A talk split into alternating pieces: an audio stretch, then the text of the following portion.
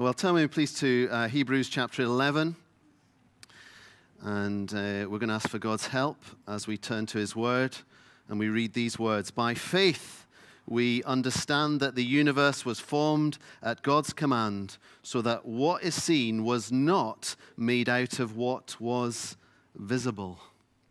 Father God, we come to you, awesome God, the one who has given us your written word, which we come to today to be taught, to learn of you, to be brought into a better place, a more spacious place to be brought deeper into an understanding of you as our creator and our purpose as created beings. And so I pray that nobody would leave here today without knowing who you are and what you made us for. And may the speaker decrease so that Jesus Christ of Nazareth would increase, for we ask it in his holy name. Amen. Amen. By faith, we understand that the universe was formed at God's command. Uh, ever since I was a, a young boy, I've always uh, had a fascination with the universe. I've always loved uh, stuff about uh, the planets and the stars. I want to know how they came about, uh, how they work.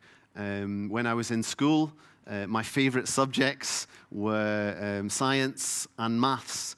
And when I uh, had the chance to choose my Highers uh, in school, uh, first choice down was all three sciences physics, uh, chemistry, biology, and maths. I also had to do English. That was the school telling me I had to do, I had to do that. Um, but that's what I wanted to do. Now, around the same time as I'm choosing that, I became a Christian. I became a follower of the Lord uh, Jesus Christ. And it always confused me uh, that some people seem to think that you had to choose between being a Christian and loving science, which I thought was always a bit bizarre.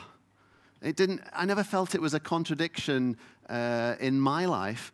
Um, I think it was fine to love science and to love Jesus. Uh, for me, it was as simple as that kind of classic uh, kettle illustration that I've used um, before, and uh, many speakers have used when I go to boil a kettle. And uh, science can tell us all about the workings of the electricity that moves along the wires and it turns electrical energy into heat energy. And science can tell us about the water and the makeup of the water with two atoms of hydrogen and uh, one atom of oxygen, and it can tell us about the, the, those molecules vibrating, and so that they produce heat, and, and then it turns from a, a, a liquid into a gas as it turns to steam and turns the kettle off. And it can tell us all those questions, and we want to know about that. I want to know about that. I find that really interesting. But there are limits. Science can't tell us who turned the kettle on. It was me, by the way. And it can't answer the question, why did I turn the kettle on? Turned out I wanted to make a cup of tea. Can't answer those questions. One of the misconceptions that many carry is that somehow faith and science are incompatible, and nothing could be further from the truth.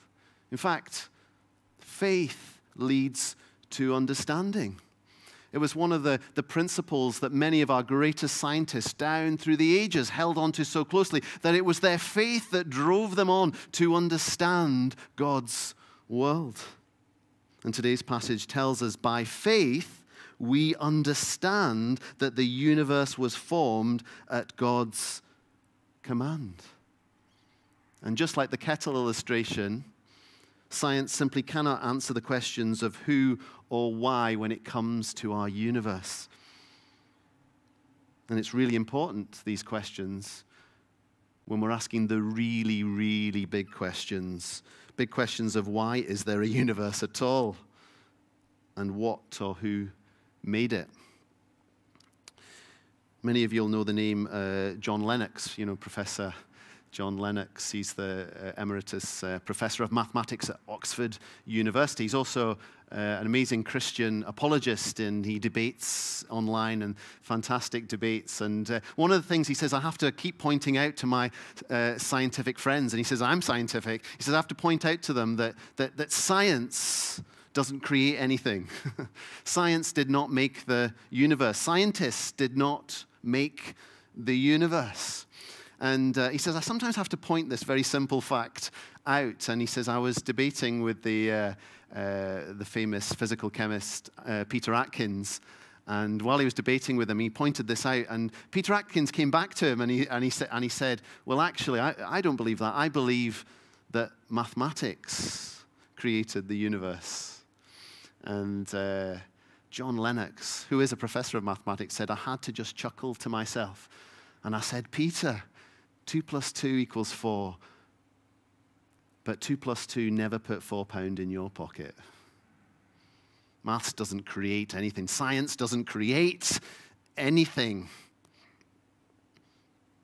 One of the areas that science has caught up with the Bible is the idea that the universe had a beginning, which sounds so obvious today because every branch of science agrees about that now, pretty much for every branch, that the universe uh, came into being.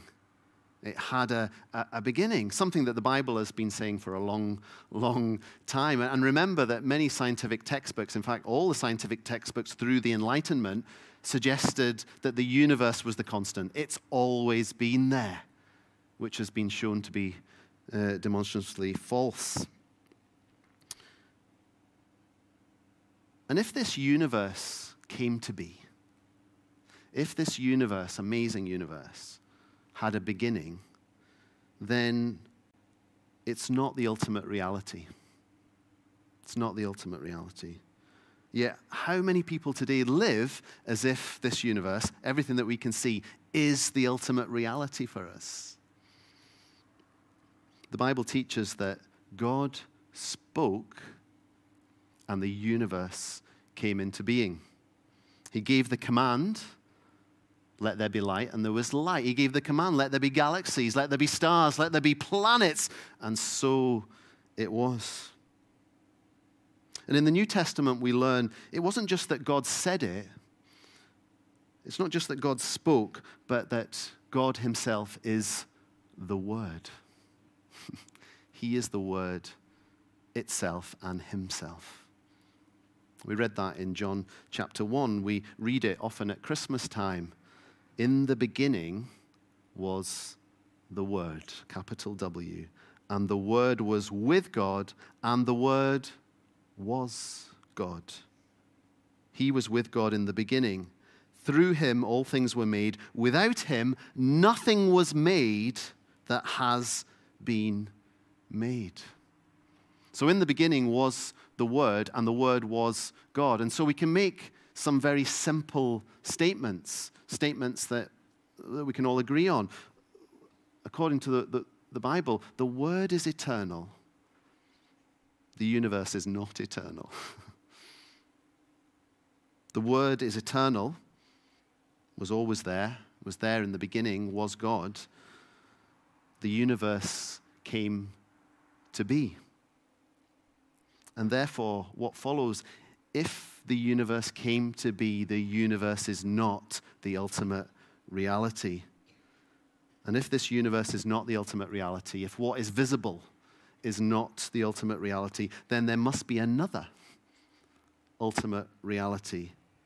And the ultimate reality is the word, the logos in Greek, which just so happens to mean reason, meaning. That's what the Greek, it has a rich meaning. It means that.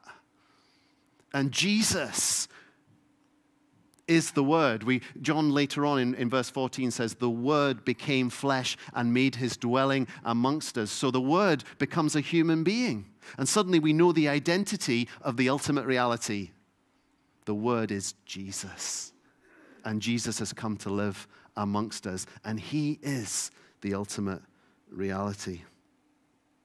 God speaks the word, and it comes into being. Here in Hebrews chapter 11, verse 3, it says, By faith we understand that the universe was formed at God's command. Literally in Greek, it says, was formed at the word of God, or by the word of God, the Rhema of God. And if the Word is the ultimate reality, then logically, if I want to find out what's my meaning, what's my purpose in life, then I need to get to know the ultimate reality. If I want to find out what, I, what my life's about, I need to find out, well, what's the ultimate reality? And the means that the Bible gives us for finding out that ultimate reality is faith. It's by faith we understand that the universe was formed at God's command. It's by faith we understand that the Word was in the beginning, and through the Word all things were made, and nothing was made except through the Word. And it's by faith we get to know the ultimate reality, who is Jesus. The other thing the Bible teaches, and, and the second part of this verse in Hebrews chapter 11, verse 3, suggests, is that God made the universe out of nothing. Um, by faith, we understand that the universe was formed at God's command so that what is seen was not made out of what was visible. Um, so God makes the universe, and He makes it out of nothing. And by nothing, I mean there were no existing materials for God to make the universe out of. There were no, no solids, no liquids, no gases. There were no, there's no dust or dust clouds. There's no molecules. There's nothing. In the beginning, there was only God. And God makes, chooses to make out of nothing. Uh, there's a, a, phrase in, in Latin, he makes ex nihilo, out of nothing. Now, of course, if we rely purely in our lives on science, and I love science, the scientists can't answer the simple question what was before the Big Bang that started it all? What was before that? Uh, the scientist has to say, well, there was nothing. And then you can read, and I've read some of these books, they'll write chapter after chapter about what they mean by nothing. They'll be very specific in defining what they mean by nothing. And it always sounds like something.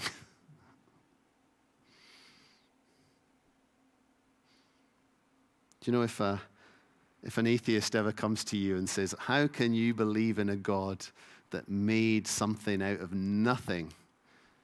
I would just respond by saying, It's better than what you believe, that you believe nothing made something out of nothing. Of course, one of the great truths of the creation is that God made the universe, but He also made us. And He made us in His image. We're made in the image of our Creator. And that means that as human beings, we are amazingly creative we are. It's just astounding. I, am in awe of, of, of, how quickly the ingenuity of human beings to produce a, a vaccine to guard against a pretty new virus that's come along, how fast we've been able to do that as mankind and to roll it out right across the world. The ingenuity is, is, is amazing. We're tremendously creative as human beings. But sometimes we get proud. And sometimes we start believing we're our own creators. And sometimes we start believing we're our own gods. And that is always a grave mistake. I don't know if you've heard the, the story about the man who was boasting to God about anything you can do, God, we can do better now. And he starts saying to God, God, we can, we can do really virtually anything you can do. And God says, Well, can you make, can you make a man? And the man says, Sure, we can. He says, Can you make a man from the dust of the earth? Like I did. And the man says, Yeah, sure, we can, we can do that. We can take all the chemical elements and we can go into the lab and we can make a man. And so, so, so God says, Okay, the challenge is laid down. You go first. And so the man stoops down and he, and he picks up some dust from the ground, and God goes, Hold on a minute, make your own dust. God creates out of nothing, He's the first mover. The more important question, though, is why? Why did God make the universe? Why did God make you and me? And the Bible answers this question directly. Perhaps most clearly and explicitly in Revelation 4 11, where we hear this song, Thou art worthy, O Lord to receive glory and honor and power, for thou hast created all things, and for thy pleasure they are and were created. We were made for God's pleasure.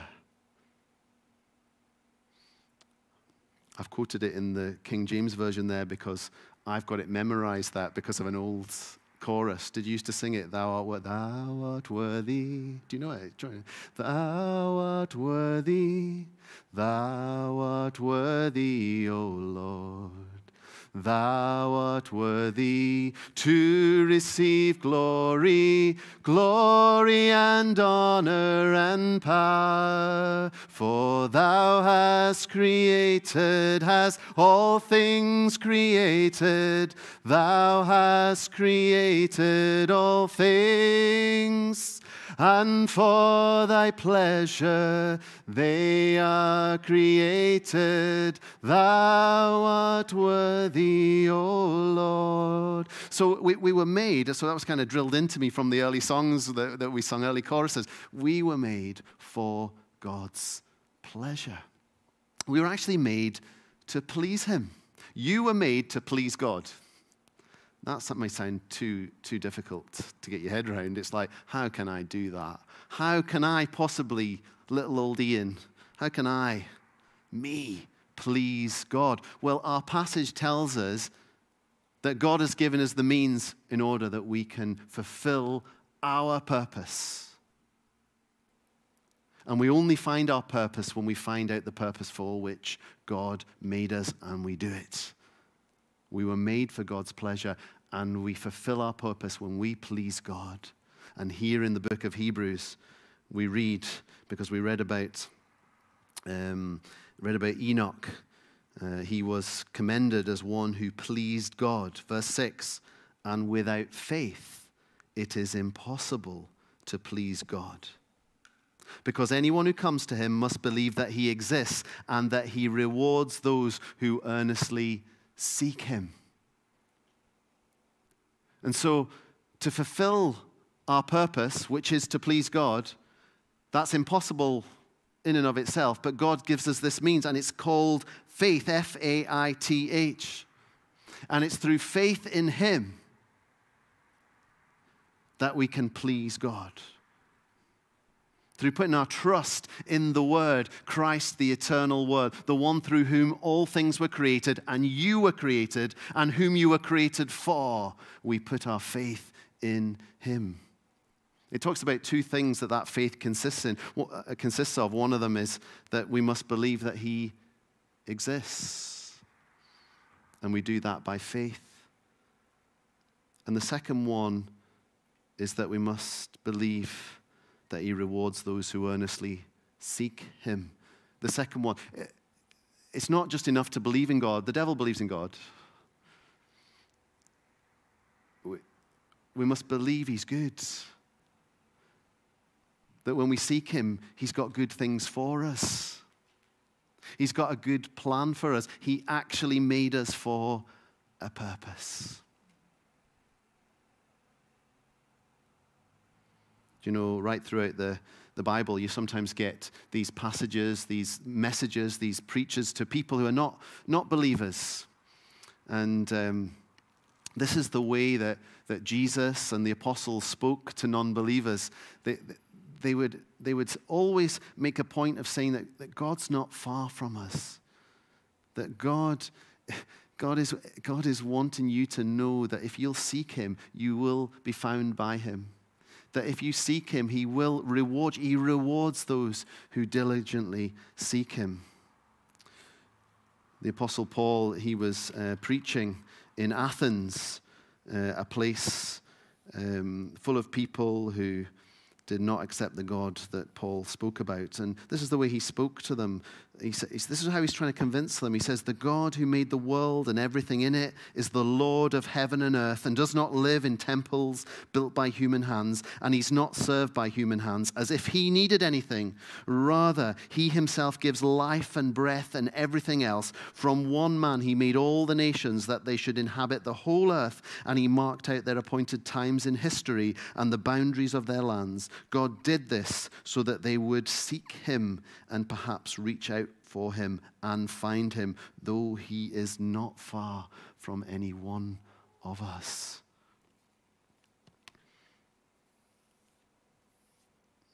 Without faith, it's impossible to please God. For anyone who comes to him must believe he exists and that he rewards those who diligently seek after him. I'm thinking about faith in creation this morning. One of the most uh, famous scientists, if, if, you ask, if you, I think if you did a poll of name a scientist, the first one that would come out would be the late Stephen Hawking. Everybody knows his name. Most of you know the most famous book that he wrote, A Brief History of Time. Some of you have that book on your shelf, and like me, never read it or had a go and hadn't a clue what it was talking about. But even Stephen Hawking, who didn't believe in God, this is what he says in his book it would be very difficult to explain why the universe should have begun in just this way, except as an act of God who intended to create beings like us. he then spends 800 pages trying to convince us that he can do that. I'm not sure he succeeded. And actually, that's the most logical conclusion. God made the universe. It's by faith we understand that the universe was made at God's command. It's um, been pointed out that at the moment that word of command was given, you might want to call it a big bang. That's fine. If it had been smaller by one part, in 100,000 million million, the universe would have collapsed on itself. If its rate of expansion one second after the Big Bang had been faster by one part in a million, no planets, no galaxies could have been formed. Constants like the speed of light, the force of gravity, electromagnetism, all have to work precisely together at the same time for there even to be the possibility of life. Do you know that at, at the time I'm saying this, there are, according to scientists, 15 such constants. All of them have to work together at exactly the precise way and in precisely the right time for there to be the possibility of life. And when I think about such things, I don't have the faith to believe it just happened. It's much more likely that such intricate, finely tuned design had a designer. Let's just bow our heads for a moment the psalmist says, The heavens declare the glory of God, the skies proclaim the work of his hands. There's a very popular film out at the moment called Don't Look Up, but I wonder if we, we don't look up enough. And allow faith not to hinder us, but to further our understanding understanding of this universe that we live in, of our place within it, of our purpose, of the ultimate reality, which is Christ Jesus. And make it our goal. Those of us who have been made for his pleasure making it our goal to please Him. Lord, grant us a fresh insight as we look up into who you are. What a great creator. What an awesome God. Thank you that you have plans and purposes. Thank you that life is not meaningless. Thank you that we've been made and all things have been made for your pleasure. And we want to fulfill that purpose because things only fit right when we fulfill the purpose for which we're made. And help us to please you, just as Enoch did, by and all these heroes of the faith that we're going to be hearing about over the coming weeks, by putting our faith in you. Trusting you, not, not despite the evidence, but because of the evidence. Putting our trust in you when the world might turn against us or mock us. Help us to take our stand as the people of God unashamed, unafraid. May we not be found to be cowards. May we be found to be those who are brave, standing upon your word, upon your reality. For we ask it in Jesus' precious name. Amen. Amen.